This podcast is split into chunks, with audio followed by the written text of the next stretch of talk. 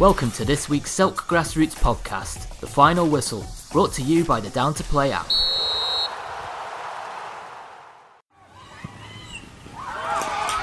Grassroots football is finally back and we're buzzing. Get Down to Play today, the UK's leading app for next game availability. Download Down to Play from the App Store and Google Play.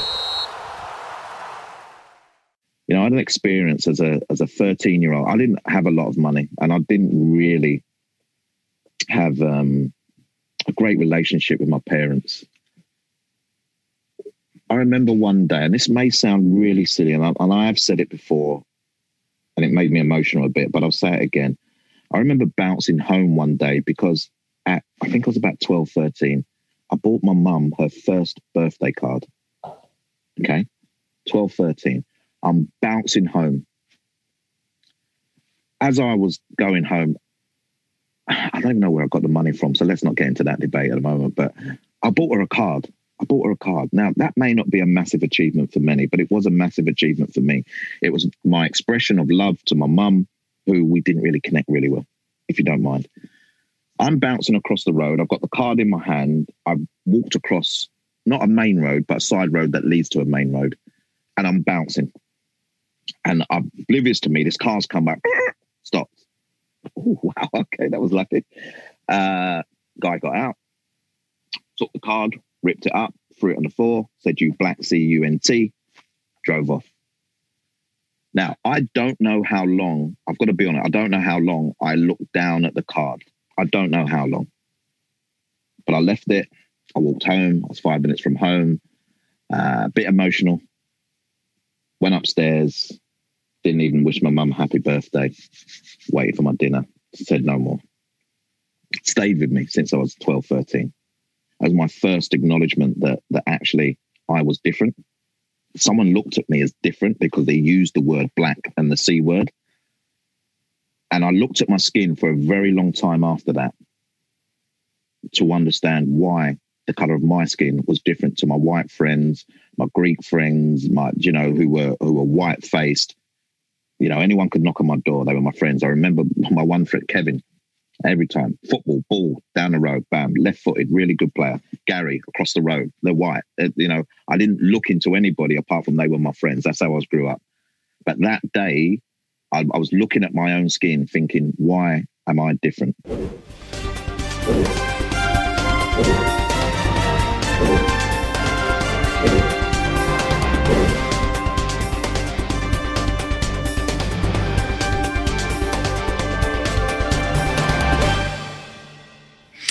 Hello, and welcome to episode 21 of the Final Whistle podcast with Ant Martin and myself, Nathan Sherritt. We're absolutely delighted today to be joined by uh, Head of Development from Kick It Out, Troy Townsend. And some of you might know Troy. And um, yeah, we're really delighted to have you, Troy. So uh, could you tell us a little bit about uh, what your role involves and, and what you what you get up to?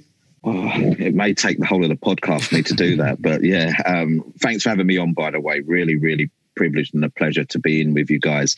Um, so yeah, my title, um, head of development. Let's park that there. I'm not sure what it means, but my work is uh, educating um, players, parents, staff members in the academy environment. So anything from nines to the age of under 23s, staff and parents uh, around the topical issues that have existed for far too long, far many a year but there was never education delivered into that process you know. So young people young young people first i would say developing into young players you know would not touch the topic of discrimination would not touch the topic of racism until they'd experienced it and that's not the right way to do it you know. So we flip it around we, we educate and um, get their perspective as well. The challenges the difficulties open up conversation um, and to be honest with you, for the last six years, I think I created it.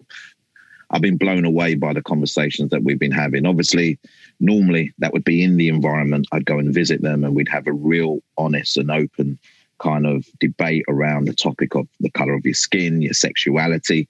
Um, when has that ever been presented before into one so young, you know? And and this obviously during the last what is it now, ten months, it's been via Zoom. Um, and what we've managed to do is a lot more is get parents sitting in, particularly with their their younger ones, and actually learning on the go and open up that kind of discussion as well.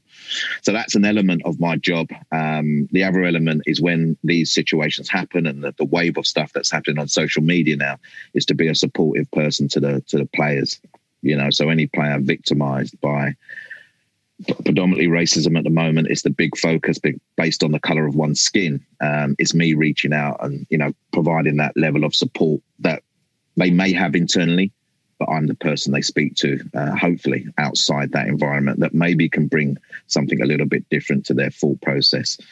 Um, I also run the mentoring program. So, this is why I say head of development. What does it mean? I run the mentoring program. We run a mentoring uh, program called Raise Your Game.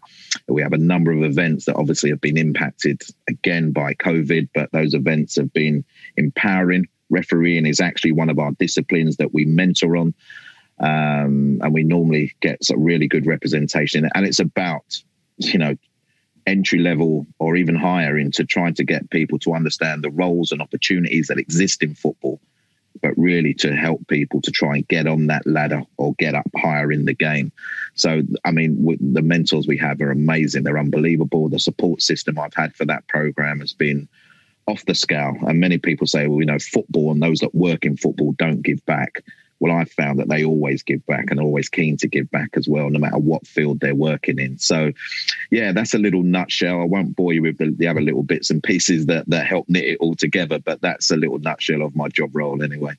I found it really interesting what you were saying there, Troy and um, you know, I, I wrote a, a, piece last uh, summer. It would have been uh, in the aftermath of sort of the George, George Floyd thing, and you touched on sort of diversity and, and, and, and things like that. And I wrote sort of a three part piece on, on the 13 blog about um, sort of sexual orientation, uh, you know, sort of sexism generally, and, and, and racism. And, and one of the things that that really caught my attention was the fact that I think at the time of writing it was before Sam Allison had been promoted to the Football League's referee, and um, and so I think we're at a period of about eleven years that we hadn't had a black referee in the middle, and, and I know we've had a lot of diversity uh, in regards to assistant referees, and that there have been a lot of diversity, certainly, um, you know, that, that's been in terms of assistant referees and, and lower down the scale. But I think for for young black and mixed race kids such as myself to not be able to see in effect people who look like us mm. running around in the middle in in, in football on, on, football pitches as referees, I think that does ask a lot of questions about whether it's actually possible. And, and I saw when I did some research, I saw Joel Mannix in an interview with Darren Lewis on CNN talk about, you know, there's a graveyard for black referees where they, they can't get beyond a certain level and things like that. So I just kind of wondered what what kind of your view was that was what your view was on that as somebody who's sort of working in that field, more predominantly with players, but haven't seen it with referees that it'd be so, so long, eleven years. The easiest way for me to compare it and liken it is to the lack of representation in regards to black managers, black coaches. Yeah. You know, so if you compare the fact that we always bounce between five, six, down to two, up to one. Keith Curle was sacked the other day. Uh, Alex Dyer left Kilmarnock. I always liken the, the, the official situation as very similar because it seems like there's a bottleneck, there's a progression at a very fast rate almost, and then all of a sudden there's a, a point where someone or something the cork goes in, and you're not allowed to to, to, to climb the ladder anymore you know, I have the privilege of Joel Mannix attended an event of mine, um, uh, challenging racism in football. It was a couple of years ago, and we had a real open forum in terms of we had football stakeholders, we had ex players, current players, community groups.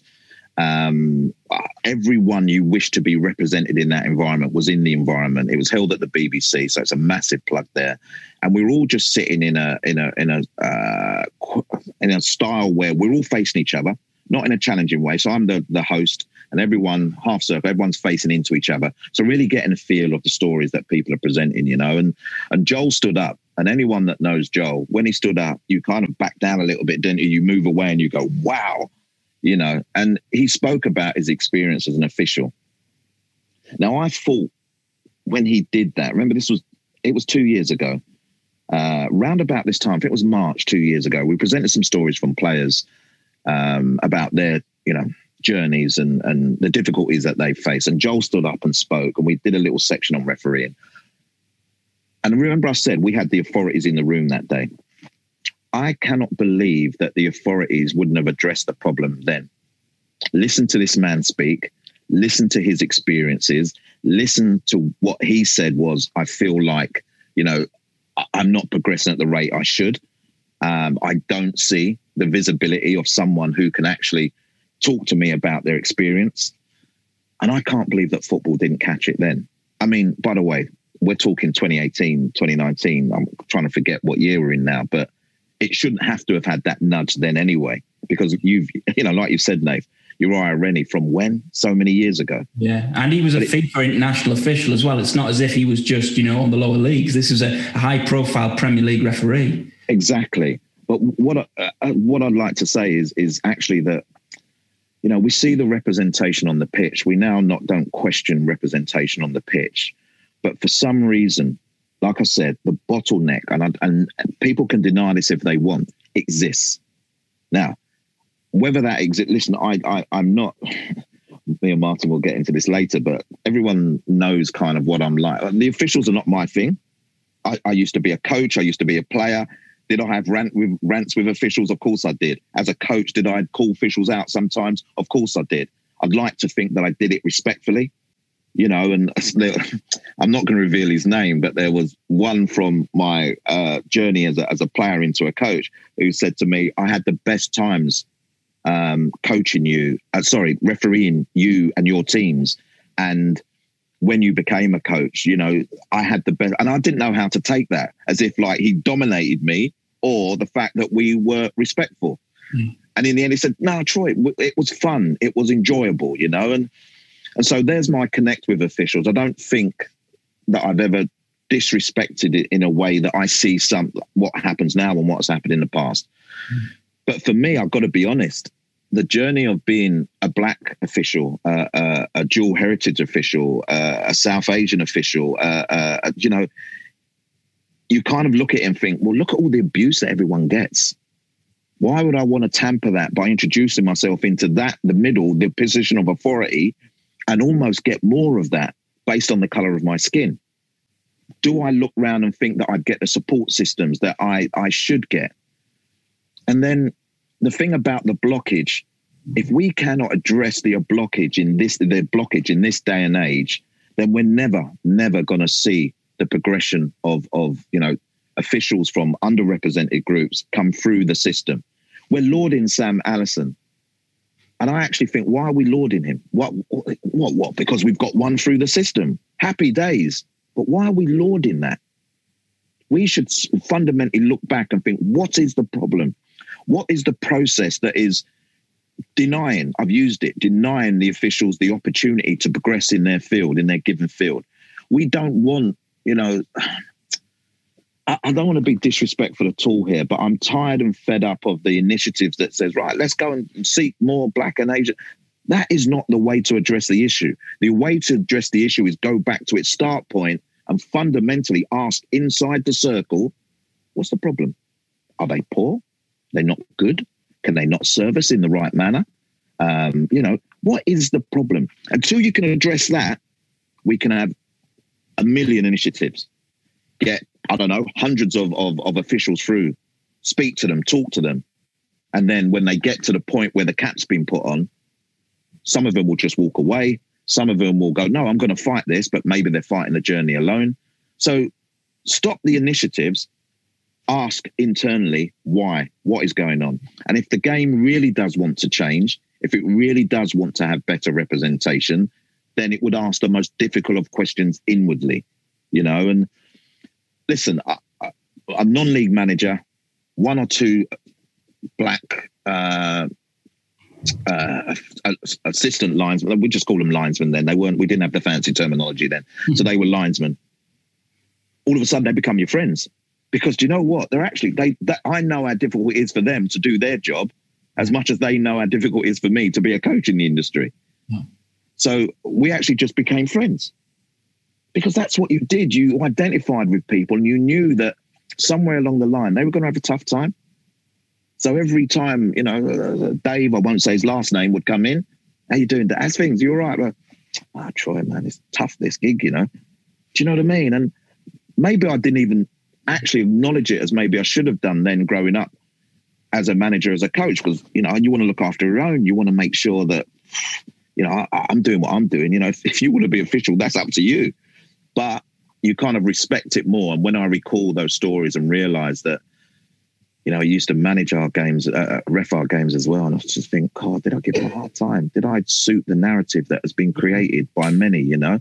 Um, and that's me. I'm just being, I, I, will be as open as possible as I can be today because we we can all learn from if we're if we're guarded, there's no point. There's no point having me on. There's no point doing it, you know? So that would be my take on that for sure. Well, that's brilliant because it ties in lovely with a couple of things that I've learned by by having conversations with, with, people like yourself from the community. That I, I, I almost feel like uh, it's an alien community to me because when I was brought up in, there, there was there was no, no no black people in, in Anfield where I was born up in, in a really poor area, and then a family came in, and the, and I seen the reaction of everyone was there, and there was two girls in there and he was both brilliant at football. We used to play in the streets, which no one else does now, do we play in the street? and, I, and I said, yeah, come and play with us. And some of the lads go, you don't want to play with them. I said, well, well with the black. I said, but they're really good at football. Really, really good at football. And I, I experienced it really on, which ties in with that unsubconscious bias, which, yeah. which gets so you don't know you do it. And then I remember reading an article about how how the, the scribes, you touched on it with Uriah Rennie. I did games Uriah Rennie you had this presence about him. Now, if you've got a presence about you as, as a white man, that's fine, confidence. If you've got a presence about you about a black man, you're arrogance. And I've seen this at many stages in my life, and I felt it never until I got involved more into it and realizing it. Even how he described, oh, he's a, he's a big unit. If it's a black mm-hmm. man, he's a big beast. And I've seen all these little tiny things, thinking, why why isn't he just a big unit?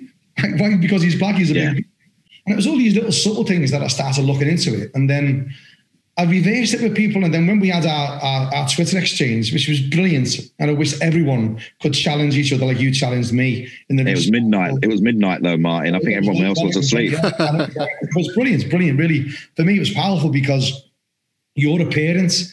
You've got a son in football.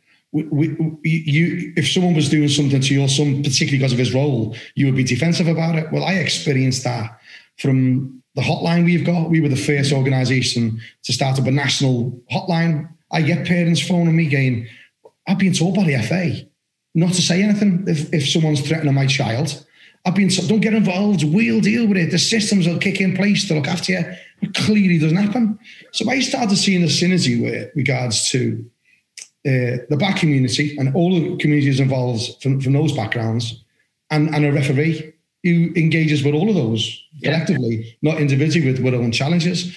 And then, but that's fair game. You put on a referee's uniform, and some people, oh, that's fair game. It's okay. It doesn't matter if the black, white, Chinese, anything. It's the role they're in. You go on and you, and you, and you put a kit on, and that's it, no matter what you are. And then I had a, I had a chat with um, someone about uh, homophobia and and and about being gay in, in our game. And they said to me, I can escape from being gay. I can go on a football pitch as a referee. And unless I tell people I'm gay, yeah. They, I, but my friends can't hide from being a black man or a black woman. I can't hide. I can't pretend to be white. Like someone can sort of pretend, if that's the right word, not to be gay. And I think those sort of conversations need to be had as well because they're all a protective characteristic. But unless you grade them, I'm not going to say grade or that's more important than others. But it's a different view on how we abuse somebody because of what they are. Do you know what you said there, Martin? You said they. You're right. They're a protected characteristic. I would actually say they're supposed to be a protected characteristic. Yeah, in my journey in life, first and foremost, I've never felt protected for being black. In my journey in football, where I should be protected because we've got governance in this game, I've never felt protected from being black by being black. Whether it's as a player, uh, whether it has been a coach, so I'm looking after a, a, a, you know, my my coaching circles were first of all I ran my own academy, uh, um, and those young players are in my care. I'm the parent of those players while they're in my care, whether it be through the non-league circle that I was managing in, and whether it be in my role at Kick It Out. I don't feel protected as a black person. So you say protected characteristics, and you're right to highlight that. But when does the game acknowledge that actually you are supposed to be protecting us? Now, I don't want to talk about, I, I, I, can talk about all those other characteristics because I have done and always will speak up as an ally for so many other people and for so many other groups who, who have been victimized because of this game. But in my experience, this game actually doesn't seem to care that I'm a I'm a black man or black people have experiences that have existed for far too long that actually the game should have stamped out many many years ago or at least spoken up and been more proactive about. So it's great statements coming out. I'm beyond the statement stage. I'm beyond the word stage. You know, if you don't value and respect me for what I contribute to the game, just tell me. Just tell me. Don't don't come out with this all this stuff and you know, like I said to you, these initiatives, and people will knock up. By the way, we get knocked a hell of a lot. You know, we were formed as Let's Kick Racism Out of Football. And people say, well, what have you done in 28 years of Let's Kick Racism Out of Football, by the way? And then obviously we're kicking out. We tackle all foot. So we're, you know, we're criticized as well. We're a small charity that I believe, and I'll say this to anybody, punches above its weight. We're not one of the authoritative figures. We've not got bundles of money. Our dedicated staff work hard to try and make change in the game. And we'll get battered for it. I'll be honest with you, we'll get battered for it that we're not doing enough. There's no point of us. But do you know what? Ever since Black Lives Matter has been around, and I'm sorry if I've, I've moved the topic a little bit, all of a sudden now these wave of people who in the past would have gone, oh, that kick it out, are now saying, oh, no, you should support kick it out rather than Black Lives Matter, which tells me so much about a lot of these individuals, you know. So sorry for transgressing. Martin, I want that conversation we had. If you if you don't mind me going back there, the reason why it was important at twelve midnight, whatever time it was, um, and I remember it was a Monday night, by the way, so that's how much it stayed with me. Was because one, first and foremost, we were so respectful mm. in terms of our views and opinion. You, I mean, you flagged me up, you highlighted something to me, and you said, "Troy, you know, in your position, I don't think you know what you've done there. You've kind of fanned the flames." Mm. And sometimes I don't acknowledge that. People think that I've, you know, that I don't see myself as this guy who, who you know, talks on behalf of people, but maybe some people do. Yeah. And I don't think we realize our influence as well on others. And I think that was the thing you was highlighting to me. I've got to be honest at the beginning. I thought, man, you really think of me like that? Is like I've got to be honest. Do you know what I mean? You you really think that I would look to fan the flames of, of others but what you did identify is the fact that no, Troy, it's not that. It's potentially you could because people listen to you and you influence. And I'm still at midnight going, me influence? Are you mad? I don't, you know, I say my bit. I think people are fed up with my voice, but we have to. I can't take that during the good time. So when people say, "Oh, Troy, fantastic what you said," I'm, I'm pleased that you're talking up. I can't take it at those points and then ignore it when it gets flagged up by a friend. You know, we're fighting two different battles but we're fighting the same battle. They're not different, actually. They're the same battle, you know, in terms of underrepresentation, in terms of disrespect and disregard, and in terms of actually challenging the hierarchy to do better.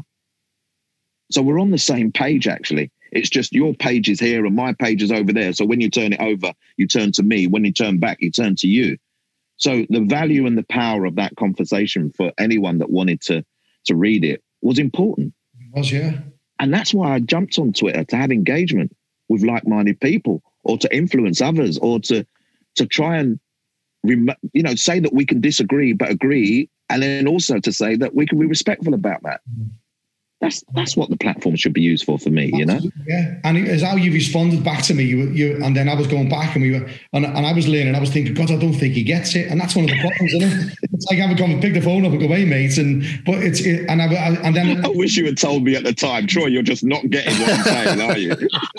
and then when you you were saying, I was thinking, yeah, I'm right. And then what was clear is that that's how debate should be done. You, and what people people think I'm not going to change. You're, you're wrong. And then it gets more personal. And then even by going on, and I won't name names, even we have people who have worked in high profile positions in refereeing. Slate, get personal with referees. They've got a voice. And that's what we were trying to say. We, we need a voice, don't we? You need a voice for what you believe in and you're really passionate about. And I'm the same with referees. It's the voice that we haven't got. And then you get people who's been in a position of authority in refereeing then slagging off referees. Yeah. Days later, then saying what a shame it is that there's there's been death threats. Goes right back to your point. Right back to your point. Yeah, which was, you know, you mentioned that word passionate, and I always, I'm a little bit when people say, "Oh, you're passionate, Troy, aren't you?" I'm not passionate, by the way. If I come across as passionate, that's it. Not, pa- I've been affected. So I've been racially abused on more than enough occasions to know it's not passion. It's because I've been affected and I don't want other people to be affected. And like you, Martin, you've been a referee, guys, referee. And actually, is it a passion or is it a fact that that is your, that's, that's your gig. Yeah. That's what you do. And so because you stand up for what you believe in and you will always look, your first point is protect first, then actually, it, for me, it's not a passion passion is me like getting my favorite drink and drinking it, you know, every night at, I don't do this by the way, but every night at 10 o'clock. Do you know what I mean? Because I need a tipple to calm me down. My passion is for my favorite drink. This is not a passion. I, I've been driven into this space. Why have I been driven into this space? Because I've had a theme of racism from ever since I could understand what racism meant. And maybe even before that, but I've not acknowledged it. So if I've had that theme, and then people in my care have had that theme, and then like you've mentioned, my son has had that theme. This it's gone beyond passion, mm. yeah. you know, and, and that's what sometimes when I talk, people, oh, you're really passionate, Troy, aren't you? It's almost like patting me on my head a little bit. Yeah, I don't want pats on my head, and yeah. I'm not directing at you. I'm directing at sometimes when I'm in boardrooms, or sometimes when I'm I'm having meetings and people say we can see your passion. No, I'm trying to tell you the impact. Yeah. Don't blur the lines, you know? Yeah, I'm learning again. You're bloody teaching me again, Troy. I'm sick of you teaching me to be a better. It's only because you schooled me that Monday night. That's why. oh, you're schooling me here, and and I get it. I get it because uh, I formed a charity. Everyone laughed at me. Well, it's charity for referees, and I'm affected. I, I did that because I was affected by what happened yeah. when I worked within that structure, I, and and yeah, and that gives me my passion. Even an influence I had on my wife. Yeah purely because of my job with the FA. That's that's that's my that's my effectiveness, and I've never thought of, of yeah, it could come across as passionate, but no, I was affected by people people within organisations not treating people fairly. Exactly. I do take phone calls with grown men who are saying, "I was in the army for 15 years. I could kick that lad's head in." but I chose not to because I, I believe in my role. Yeah. And, and then they get upset. And it, so, yeah, I think you're right. We should be I'll use that line again, and I'll give you credit for that because it isn't. Please do, because I think normally it falls on deaf ears. Uh, but you know, you put that all together, and, and, and again, uh, you know, we're triggering each other here. You mentioned emotion as well, and being abused is an emotional journey. It's not a one-stop. Oh, that's a comment. Deal with it. Crack on the next day. It's an emotional journey, and you know, I was on with a. I won't name the club. I won't name the lad. He's only young but I was on him with him yesterday, and he said something to me yesterday that I would never have been able to have said as a 17 year old. He'd been racially abused and said, I'm going to have to live with this for the rest of my life. That's the impact. 17. Yeah. And the way that he put it across, you know, I stopped a little bit. I say it, I'm 50 plus. No one cares. He's mm-hmm. 17. I'm going to have to live with what happened in a particular game for the rest of my life. He said to me, got on with the game. Everything was cool. And then he's, and I'm thinking, oh, okay, he's dealt with this well. And then he said, but I'm going to have to live with the, ah, listen, the monkey chance, the, the, the, the player who was abusing him throughout the whole game. I remember it like it was yesterday. And it was five years previous. And the fact that he had the confidence, the power to come out and say it to me when he said it's gonna it's, it will be with me for the rest of my life that's the impact. That's the impact that we've got to stop you know? And and even if people don't want to listen to me anymore because i'm too old I've, I've cut my hair today so there's no gray in it. Mm-hmm. um magnolia. li- it's magnolia not gray magnolia. Listen to the voice of a 17 year old listen to the voice of you know, I have the privilege, and I've got to say this: it's a massive privilege when I sit on sit in on sessions and I hear young players talking to me about their experiences. Because one of the things I regret was that I could never do that when I was young. So I carried the weight on my shoulders. I didn't have an open space. I, listen, I don't come from a great family background. I, I kind of, my journey into the game, out of the game, and back into the game was lived by myself. I had no one to turn to. So when people were calling me the N word, when people were, you know, I had an experience as a as a 13 year old. I didn't have a lot of money, and I didn't really have um, a great relationship with my parents. I remember one day, and this may sound really silly, and I, and I have said it before, and it made me emotional a bit, but I'll say it again. I remember bouncing home one day because at, I think I was about 12, 13, I bought my mum her first birthday card. Okay, 12, 13. I'm bouncing home. As I was going home, I don't know where I got the money from, so let's not get into that debate at the moment. But I bought her a card. I bought her a card. Now, that may not be a massive achievement for many, but it was a massive achievement for me. It was my expression of love to my mum, who we didn't really connect really well, if you don't mind. I'm bouncing across the road. I've got the card in my hand. I've walked across not a main road, but a side road that leads to a main road. And I'm bouncing. And oblivious to me, this car's come back, stopped. Oh, wow. Okay, that was lucky. Uh, guy got out, took the card, ripped it up, threw it on the floor, said, You black C U N T, drove off. Now, I don't know how long, I've got to be honest, I don't know how long I looked down at the card. I don't know how long. But I left it. I walked home. I was five minutes from home, uh, a bit emotional. Went upstairs, didn't even wish my mum happy birthday, waited for my dinner, said no more. Stayed with me since I was 12, 13 as my first acknowledgement that that actually I was different. Someone looked at me as different because they used the word black and the C word. And I looked at my skin for a very long time after that to understand why the color of my skin was different to my white friends, my Greek friends, my you know who were who were white faced.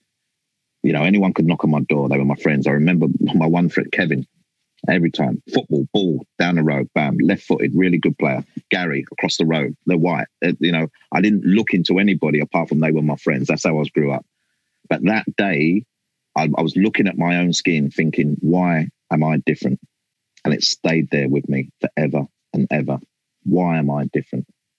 You know, so that's why I go back to it's not a passion. Mm-hmm. That's why I go back to how I've been affected by it. And that has defined, in a sense, who I am. And for some reason, ending up at Kick It Out and doing the challenges and battles that I do has almost been defined from when I was a teenager. It's just, it didn't materialize until, you know, I was deep into my 40s. Um, but, and that's the reason why I would always, always, and I don't care whether you're, whatever background you're from, whatever culture you're from, whatever, if I can help, I, I often put myself in situations where actually I know I can't help. But I do it because why should people have a lone voice? And that's why when you bring up about the, Nate, when you say about the the struggles and battles for, you know, underrepresented referees in this environment, I can't get my head around that. I can't get my head around why is there not more black coaches? I can't get my head around how people look at us and think we don't want their salt in there.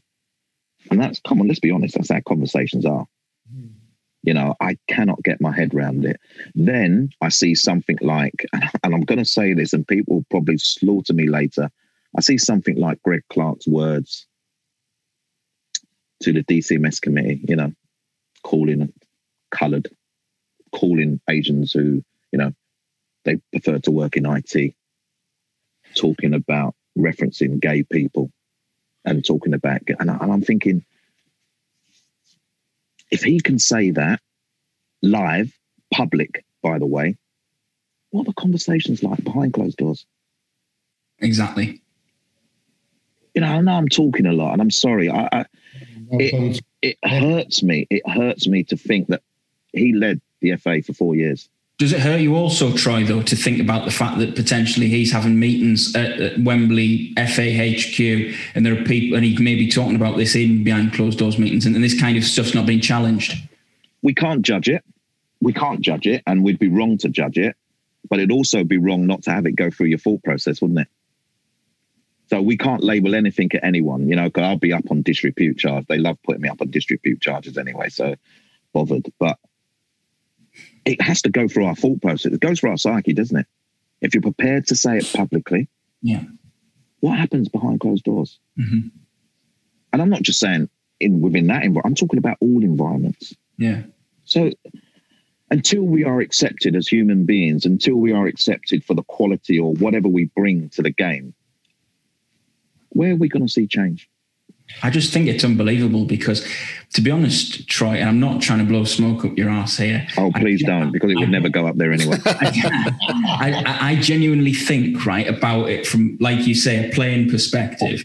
You know, um, I'm a Newcastle United fan, and I think about when your son played for Newcastle United, how much enjoyment he gave me watching him short period of time i also think about someone who else who else you might know very well and i assume you do know very well chris hughton how much yeah. appreciation he gave me yeah. when he was managing our team and and I, and I just think you know that, that there's so much appreciation that that that people can can give you. I, I, really appreciated from a from a distance the job that Darren Moore did at West Brom, and I, and I, couldn't understand.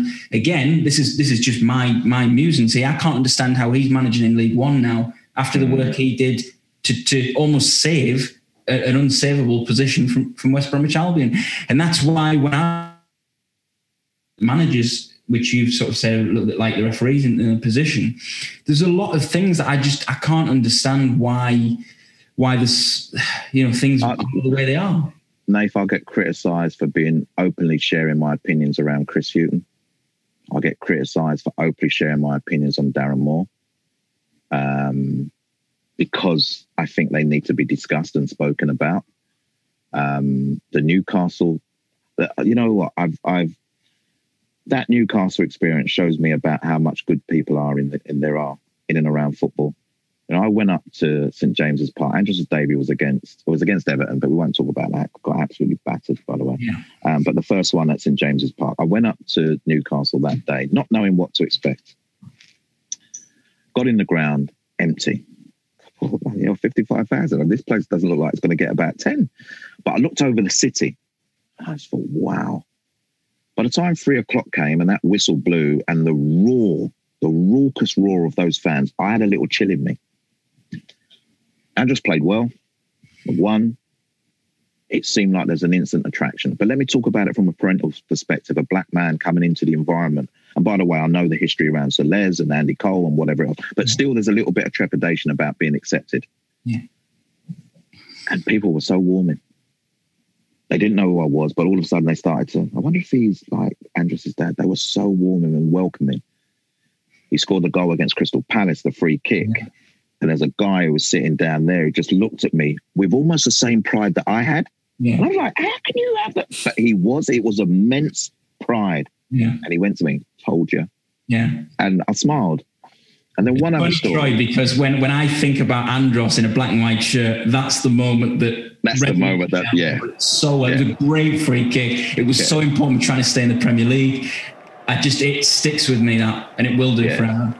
And there was one other moment I just wanted to share. So after that game, the next day, we we we we'd stay over the weekend, yeah. And all of a sudden, I'm becoming like, you know, I'm becoming part of the Geordie clan, you know. And it felt good. We were in a very nice area.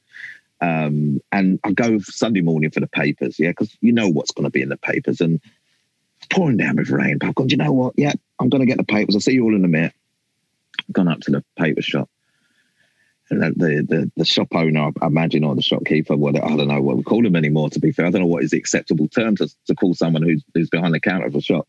And I've put, picked up ten papers. She's gone to me. You look like a footballer, and I said, I said, not me. Not I said, nah, not me, not anymore. She got the papers. She goes, why have you got so many papers? And it was inquisitive in such a lovely way. And I didn't want to say anything, right? I'm going, oh, you know, I'm just interested. I'm up for the weekend. I'm just interested in blah, blah, blah. there's something you're not telling me, isn't there? I was like, no, no, no, I'm just inquisitive.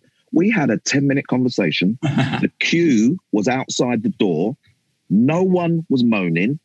And I left. I'd see you later. See you next week. Bye. And it was, and everyone kind of like was looking at me as I walked out, but not horribly in a really nice way. Yeah. They're all listening to the conversation. I couldn't do that in London. Yeah. I couldn't do that in London. All hell would have broken loose in London. But the fact that they she, she, she was inquisitive, but she wanted to talk, and the queue was there, and people say, "Well, Troy, that happens." But for me, it just showed that it didn't matter whether I was black. It didn't matter that you know I was taking up their time. It was just a conversation that everyone was interested in. Yeah. It was about. And in the end, we were talking a little bit about Newcastle, and then I thought I, I actually said that I could live here. Mm. I actually said it. I could live here, yeah. you know. And so it was gutting when he left. And listen, I, I, see the critical bits. I see the the bits where fans have said they want him back, and there was no one more hurt than Andros that the club went down. Yeah, you know, there was no one, and and you know what? There was no one more. I I, I it was deflating because we we watch 13 games, you know, and we go everywhere. It doesn't matter where it is, we go everywhere you know. So we saw the high moments. We were at the Villa game, the nil nil, the one that yeah. said, "Yeah, that's it, it's all over." Sorry, we've turned this to Newcastle, by the way. I hope you don't mind. you know, but it's, parents, as a parent, it's um, it was just, it was a great experience. It was short, it was sweet, it was unfortunate at the end, but it was just such a great experience. And anyone that wants to question his desire in those 13 games, if any, and some have said, look, he took the cheap way out or whatever else. Yeah. Listen, they're fans. They have they can have that mm. say. But I tell you, we absolutely loved it and embraced it. And I only wish that, you know, that Villa result was different. Yeah. I even remember Colback missing a chance, Mitrovic missing a chance. One yeah. 0 was good enough. We stay up. I just think it was. I think it was a mutual feeling. You know, when you talk about Andros's disappointment at, at having to go, we were disappointed that he yeah. had to go um, because I think. I think back as well. It was a there was a big defeat at Chelsea and there was a big defeat at Southampton before they turned it round. And even there, you could see this lad standing out head and shoulders above the rest. Scored two world class goals, and you're thinking, you know, if we could get a decent half half decent team together here that would play around him. Play around, yeah. It would, it, yeah. We, we, could have made a big difference, and that's why I think there was there's a mutual disappointment. I think it's really Naif, good. I think, Naif, I think we could fill up the whole of this yeah. podcast with those new we better not. Sorry, guys. Sorry. Well, I'll, I'll, I'll, take this opportunity. If we're going to move on from Newcastle, I mean, you probably could talk for ages, but I've I was sat here for 40 minutes like a, just a, a, a mesmerized audience member. I could listen to the, these sorts of conversations for so long. I think anyone could, to be honest. Um, I just want to pick up on two things that have been mentioned. Yeah. First of all, Twitter. If everyone used Twitter in the way that Troy and Martin did with your exchange between each other, it would be the most positive, um, excellent tool for for progressing uh, opinions and thoughts and all yeah. that sort of stuff. And it's such a Absolutely. shame that I mean, a lot of the work that we three, myself, Martin, Nathan, do is on social media. Without social media, uh, we wouldn't be able to get our messages out there. Like we wouldn't be able to create the support communities that that we do. Um, but at the moment, it seems to have regressed into this horrible, spiteful, nasty, toxic, toxic place. Yeah.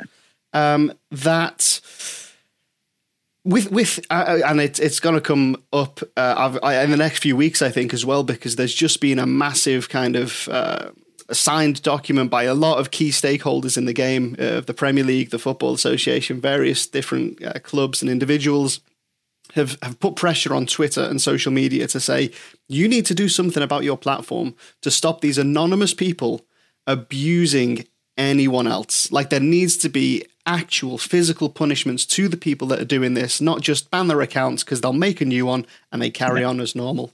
Um, and I just want to say, in in the same way that that Twitter in this instance can be so powerful and positive, the way you guys used it, it can be so negative and nasty for the way it's used in in in other ways. And it seems like you say when there's an argument on there people very quickly forget what the point of the argument was, and then they attack yeah. the person making the arguments. Uh, yeah. And that's yeah. that's just it's it is what it is, think, but it's horrible, think, and something needs to happen.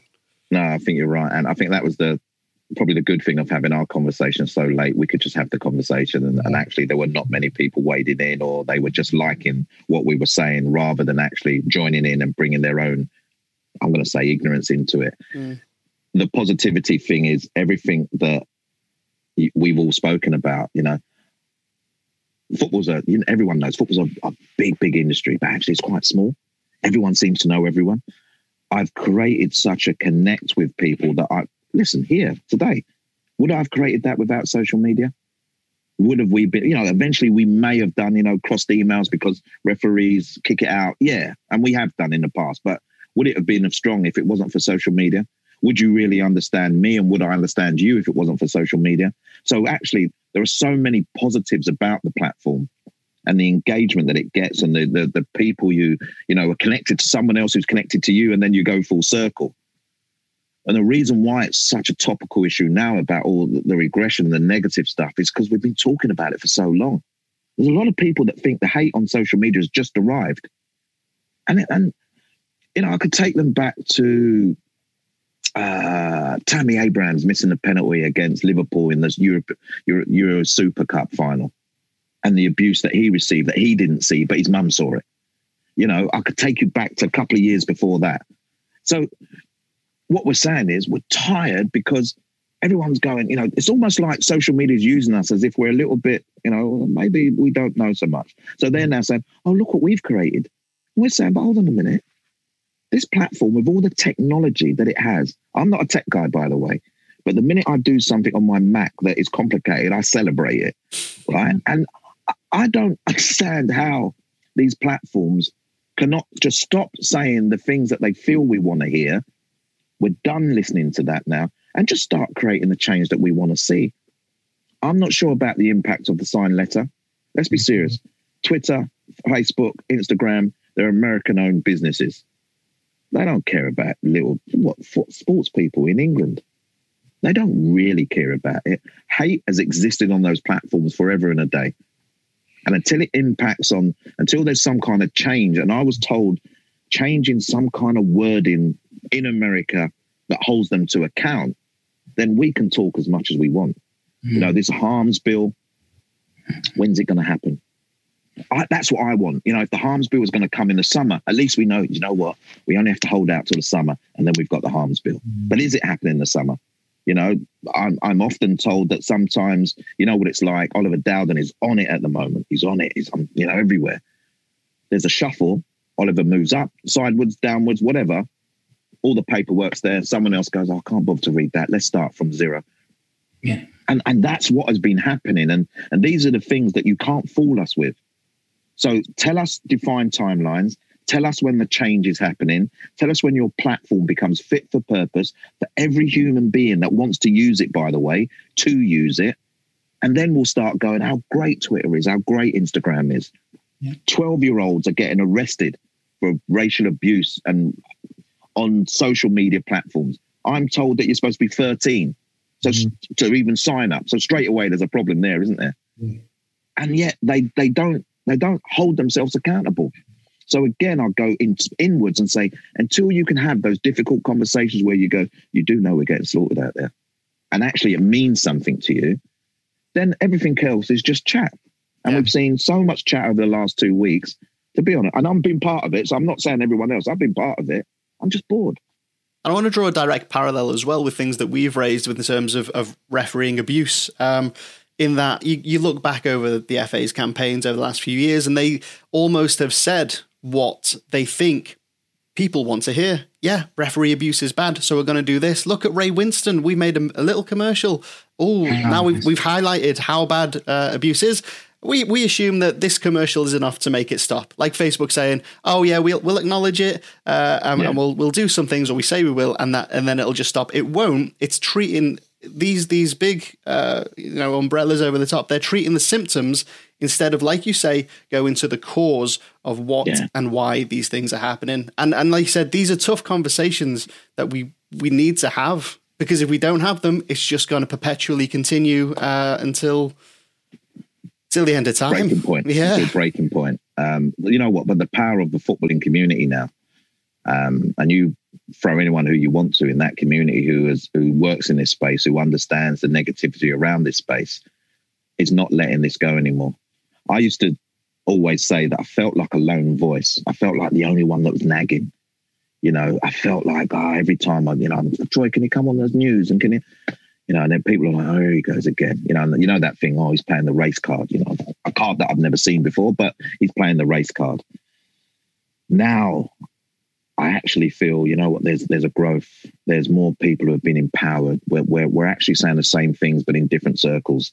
There's no getting away from it no more, you know. And and for me, if the, I'm going to take anything out of last summer, you know, we're all in a different period of time now. We're all experiencing things that no one in our lifetime has ever experienced. But the power of last summer for me, and you know, people want to use it as a negative, is the fact that we found a voice we're talking about our experiences. We're not just accepting now the the videos, the statements, the the the the, the sound bites. You know, the let's talk about racism today. You know, let's talk about the impact of victimization on officials.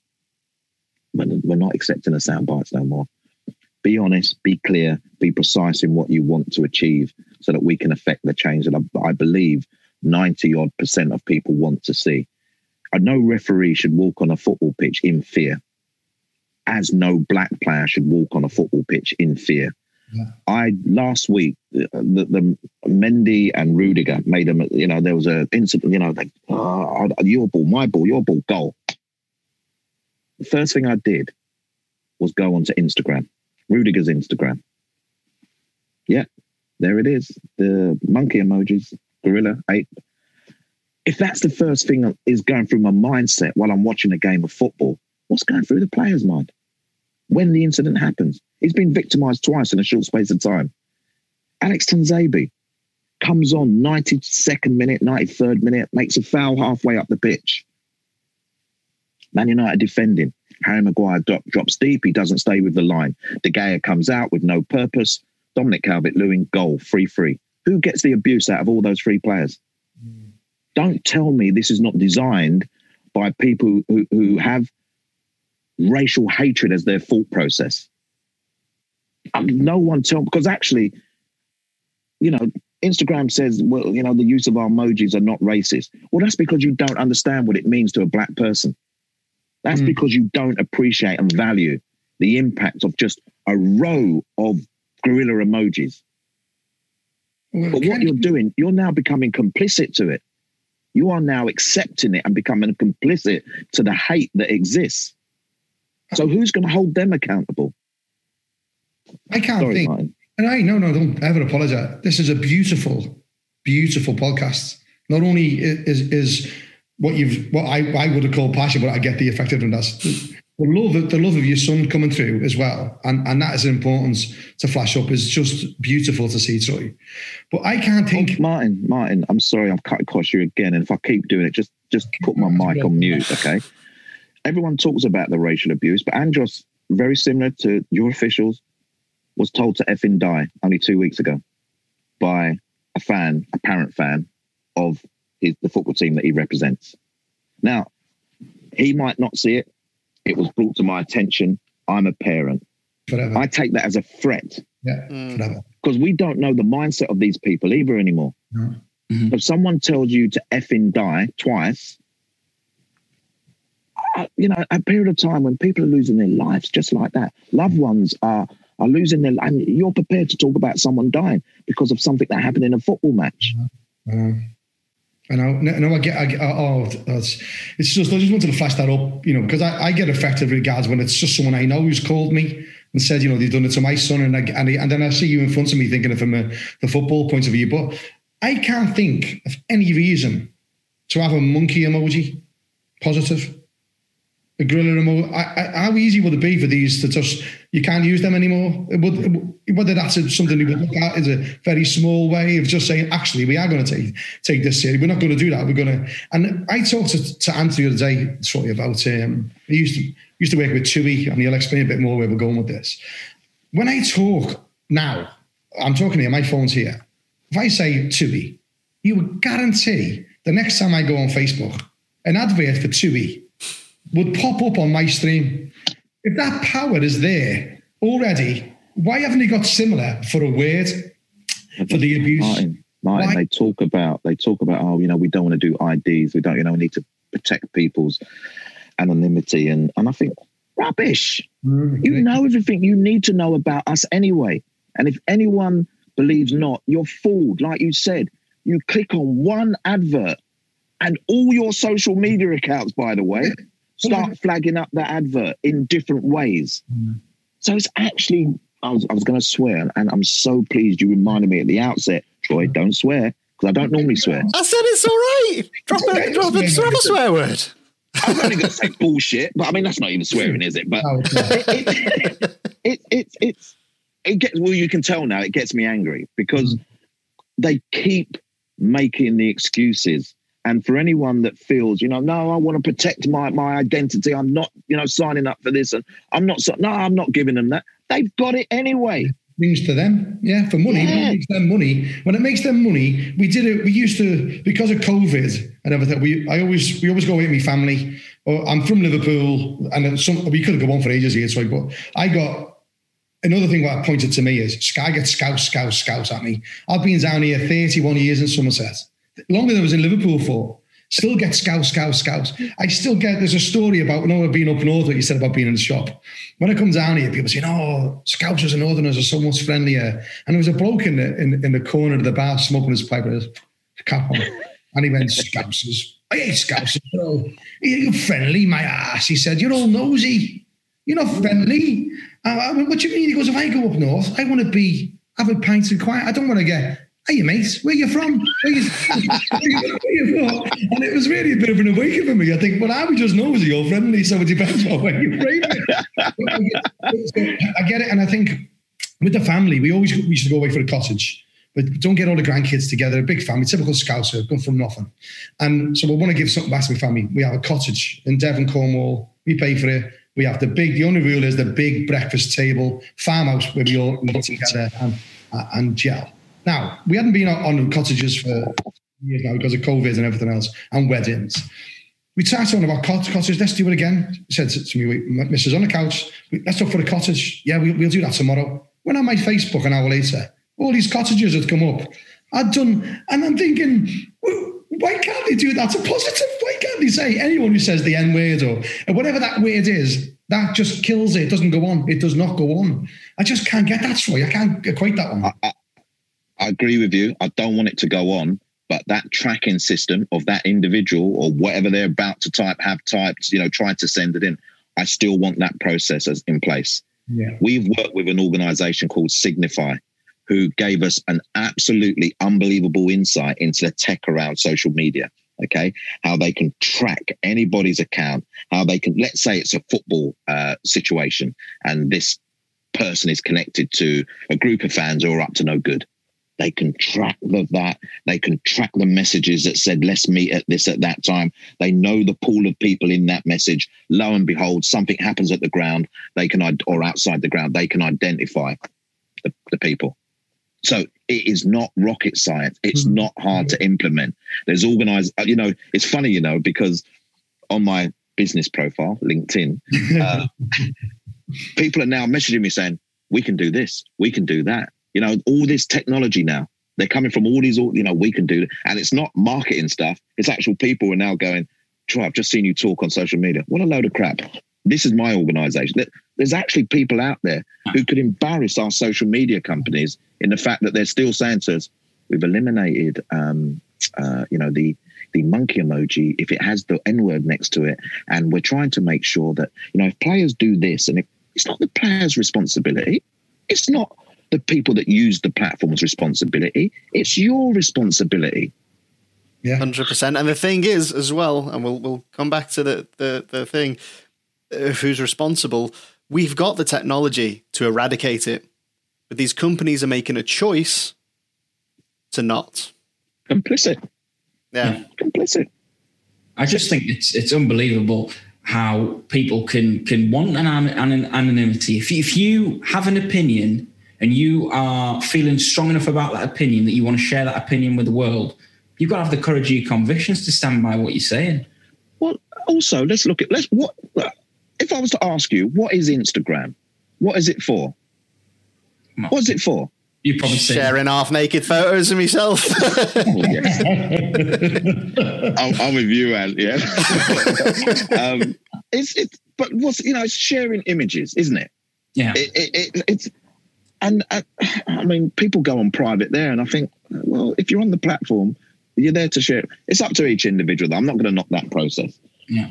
But if it if it's, if it's an open platform where you you you you know you're there to share your life story. Let's just put it this way: your life story, mm. or your business, or you know you're using it because Instagram is finally gonna gonna pay you money for for posting. What I've never got the art of that. To be fair, I want to have people get paid money, but. I, I just oh, oh, listen. I'm tired. I'm and I'm not tired of you guys. I'm just tired of the conversation of the repetitive nature of what we're trying to achieve on all these platforms, whether it's the Facebook, which is supposed to be the friendship one, whether it's the Instagram, whether you're showing off you're in a you know a hotel room in Monte Carlo, but actually you're in Bournemouth, and and whether it's Twitter, I just I'm bored, I'm tired, I'm fed up. Can we just say that Bournemouth is also beautiful for any of the people out That's actually why I said Bournemouth. I was going to say somewhere else, but Brilliant. that's actually what, because I know it's a lovely place to be fair. And I would never not go into Bournemouth. So, yeah. Oh, brilliant. And so you remember a while back we were talking, we had a bit of discussion about this as well, didn't we?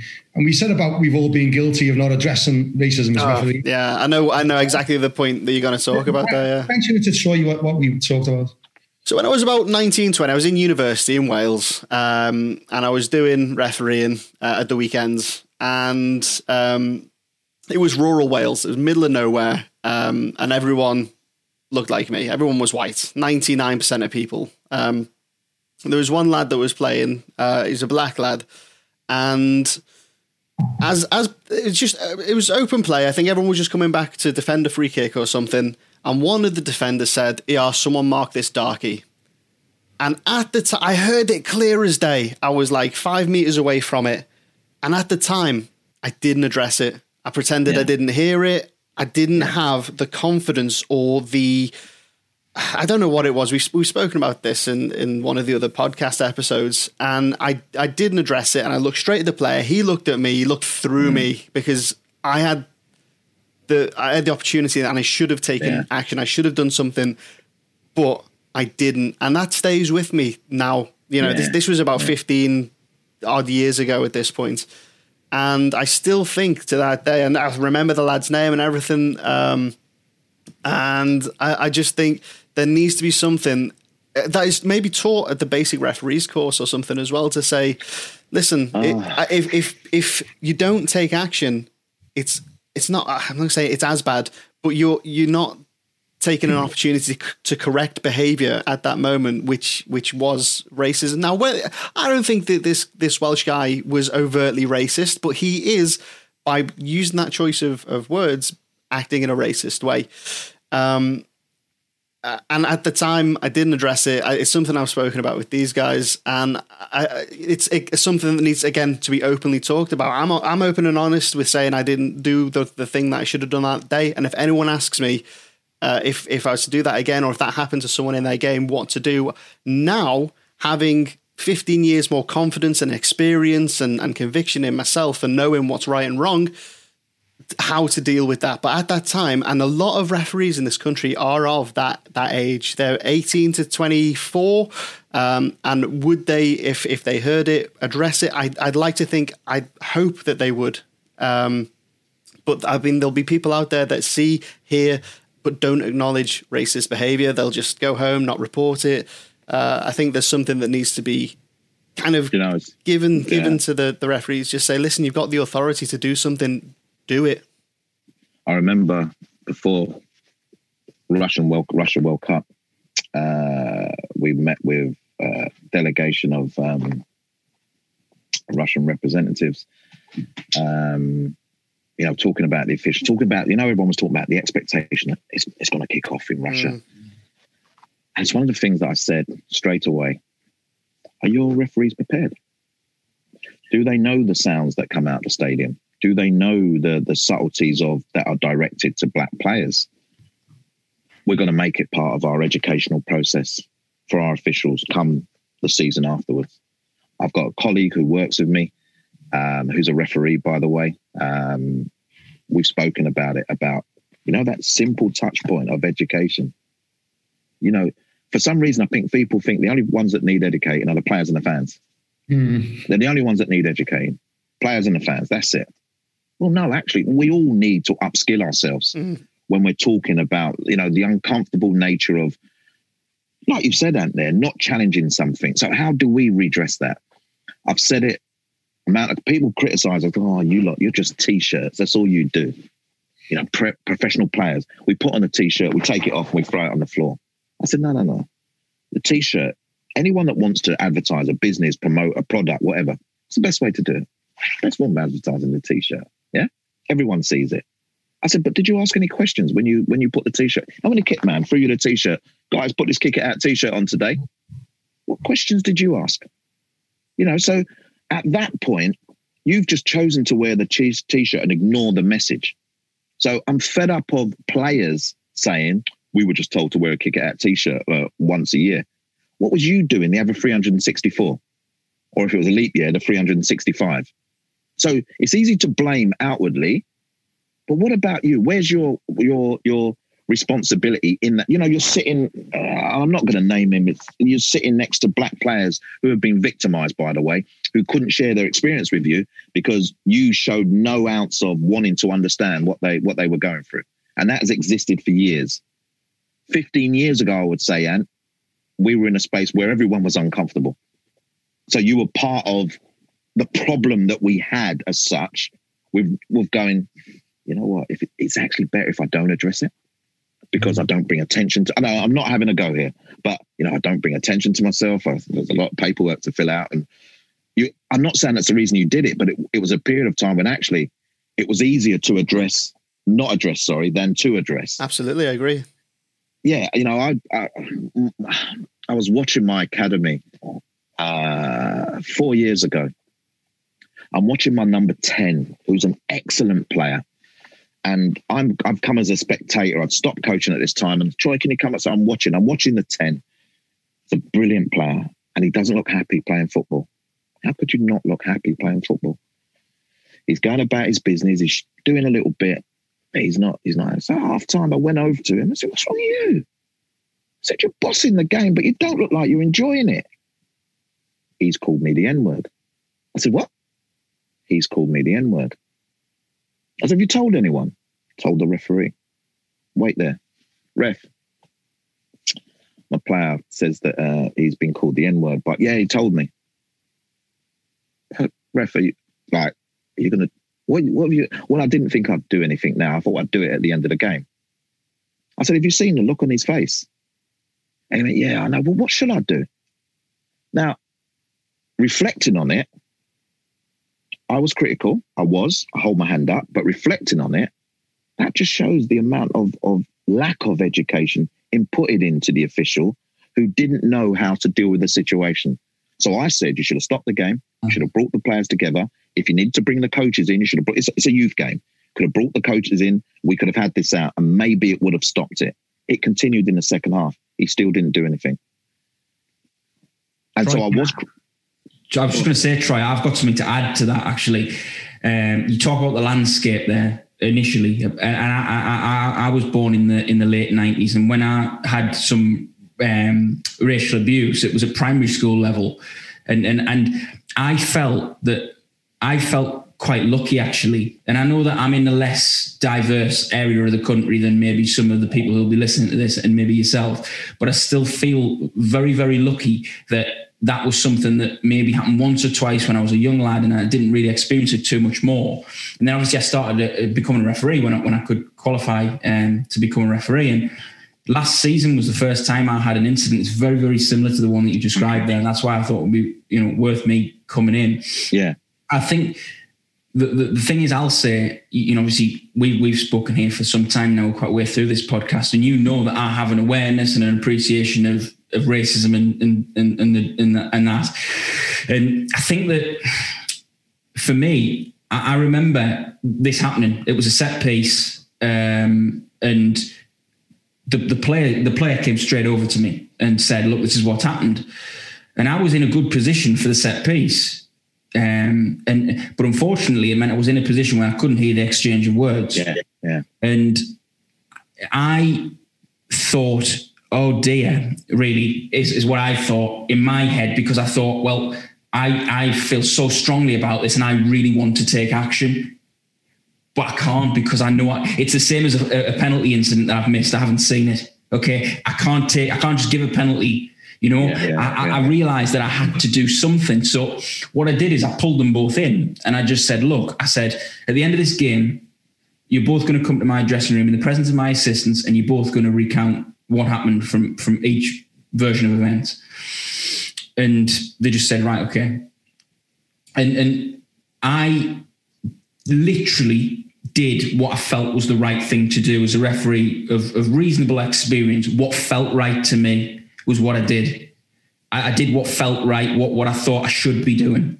Um, and then about two weeks after that, the FA came out with official guidance for, for match officials in how to deal with it. And I think there was about 10 checkpoints, and I think I'd done nine of them out, out of instinct, Brilliant. which I was really pleased about yeah. reading it. And, and I, I, breathed a big sigh of relief as well, because I knew that it was going to come to a hearing and I knew that there'd be some examination of the way that I dealt with it.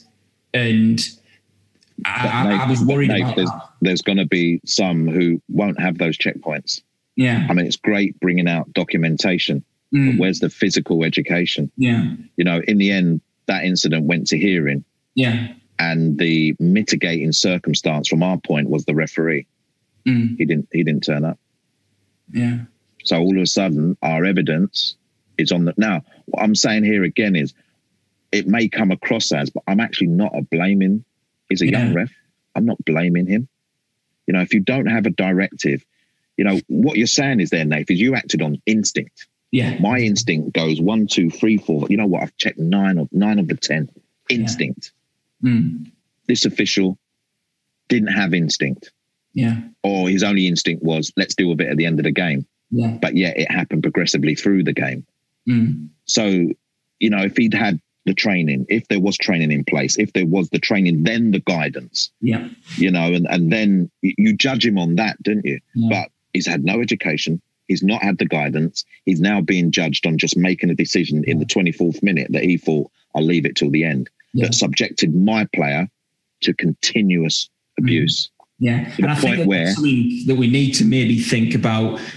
Could it be a part of the basic referees course? Not just racism, but sexism, homophobia. Nathan, Nathan, not not could it be? Or should be? Should be. Yeah. Should be. And like you said, all those characteristics. If you want to get on the ladder or continue, you've got to attend mm-hmm whether it's online, whether it's face to face, whether it's mm-hmm. done by these platforms. The amount of education that is being done by these platforms, by the way, now because of the state of how, how we're all having to live, there's yeah. no excuse anymore. There yeah. should be no excuse not to upskill people if you're one of those authoritative figures, people in your care yeah. There's no excuse not to upskill people during this period. Troy, this is this is 100% what I've been saying. When you're a, a, referee, you take one exam right at the start of when you do, do your basic referee stuff. If you pass that, fantastic. You can referee the rest of your career without having to do any further training. None whatsoever. It's we, we, we, uh, that's embarrassing. Yeah. Well, we put a look when we, we we all the things you're saying about you get challenged. Oh, it's him again, moaning. I've had that for years as well. Just to, to, to the referee, and you think you're just making trouble because you're talking about things you don't do. We put a document to the FA four years ago.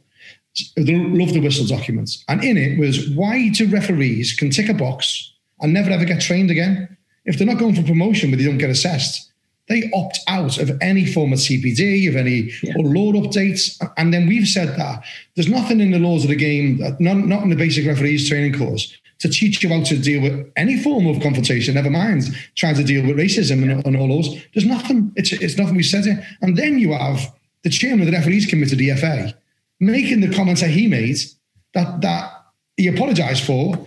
And Lord Ouseley actually made a comment saying he should be, he should resign he mm. stays in this place. So how can they even say that they're addressing it when that individual is still in place now?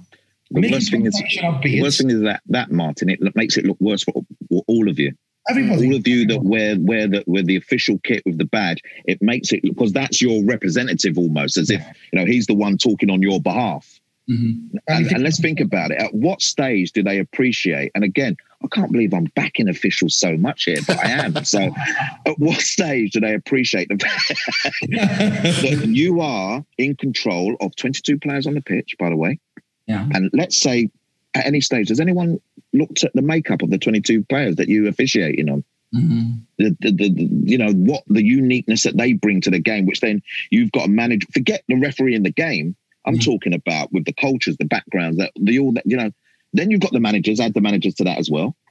Then you add you know any other official that's on the t- you know from those teams. Yeah, that's a lot to control and manage just in a football perspective. But like we saw with the um, the incident, the PSG incident, it ignites. You know, that's it. One mistake ignites the flame for for you know for officials to be criticised. Yeah, you know, and and and right. I sorry, think that my, comes again from.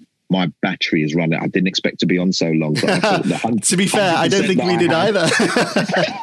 Let me just get my charger very quickly beats working any day of the week. This conversation, I, yeah, definitely. I just um, now, all I was going to say, Troy, was the fact that um, you know I think that that again comes from a misunderstanding. Not, do you know, do you know, if I understand, like the officials communicating in their uh, native language from the from that, I think that that's that's something that it's very, very hard for people who, there's not many people, okay, who speak Romanian and the, and the, group of officials was Romanian. And I think that when you have words that maybe sound like something, but maybe mean something else, potentially, I, am not yeah, of yeah. bending or going either way. Just when you don't understand fully the language and you, you grip onto one part or another, I think that's where things can can be you know magnified and blown out of proportion. And i think that that's you know we've been talking a lot about social media here and one comment gets made or one thing happens and everything can be blown out of proportion in, a, in such a negative way with, with a lot of these things. And i think that's probably one of the big worries for a lot of people.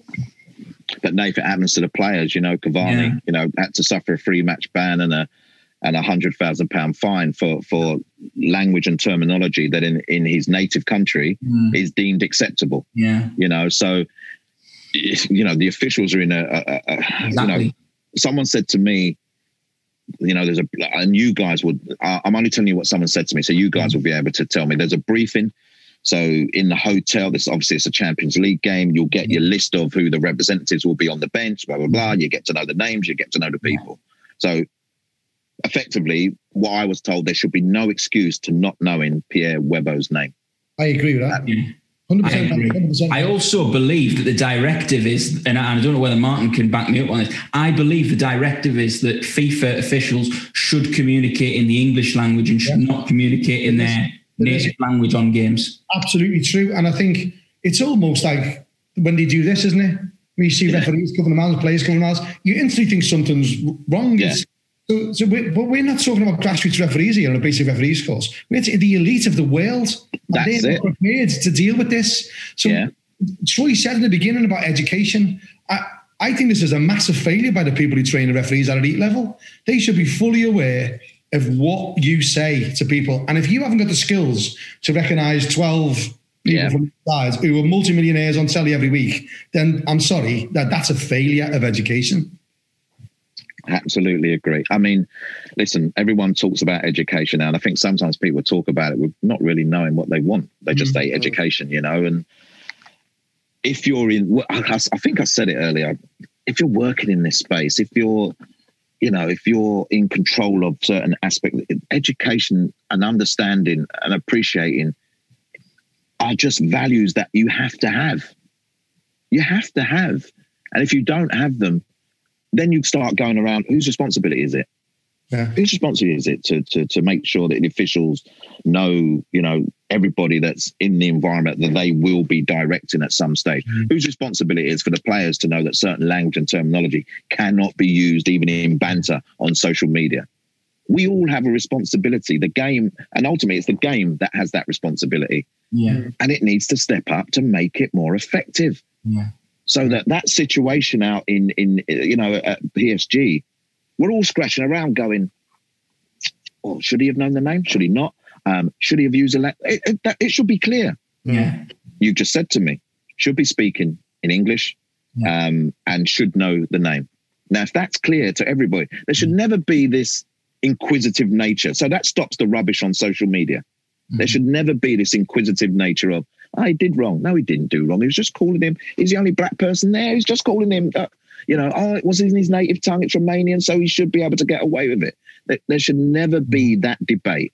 No, it should just be clear. And if it's not clear to you because you you're not privy to the rules, someone can post it and go, actually, you know what? It's, it's clear, you know. It's like, it's like professional English. standards in any industry, whether you're a, a gas or whatever it might be. I've used so many words, and you just said professional standards. I need to get better at using a lot less words. Hundred percent, getting straight to the point. And on that point, uh, unfortunately, we have run out of time. I know Martin's got uh, a schedule to be on the BBC in four minutes' time, so oh, we will we will have to wrap this one up. Um, thanks very much for joining us, Troy. Uh, we're, we're, gonna have to do another Absolute episode. Pleasure. I could honestly, I could listen to you for hours, and I'm sure everyone listening could as well. Yeah. Thanks so much for your time. Thanks for having me on. Really appreciate it. Really appreciate it. Wonderful, beautiful to see how you are about parents, about about what you try to educate people. It's great. Shout out to Sky putting money into it, yeah. really stepping up their game on, in other other fields. You know, it shouldn't take a TV. No. That should be our governing body. So the Sky's probably shamed, in my opinion. The FA would expect you to to agree or disagree with that, but I think it's wonderful, progressive, really positive hope Sky helps you move your messages forward and we all come out a better game. So thanks, Troy. Absolute pleasure, guys. Thanks for having me on. Yeah, really appreciate it. Thanks. No Thank worries. you very much.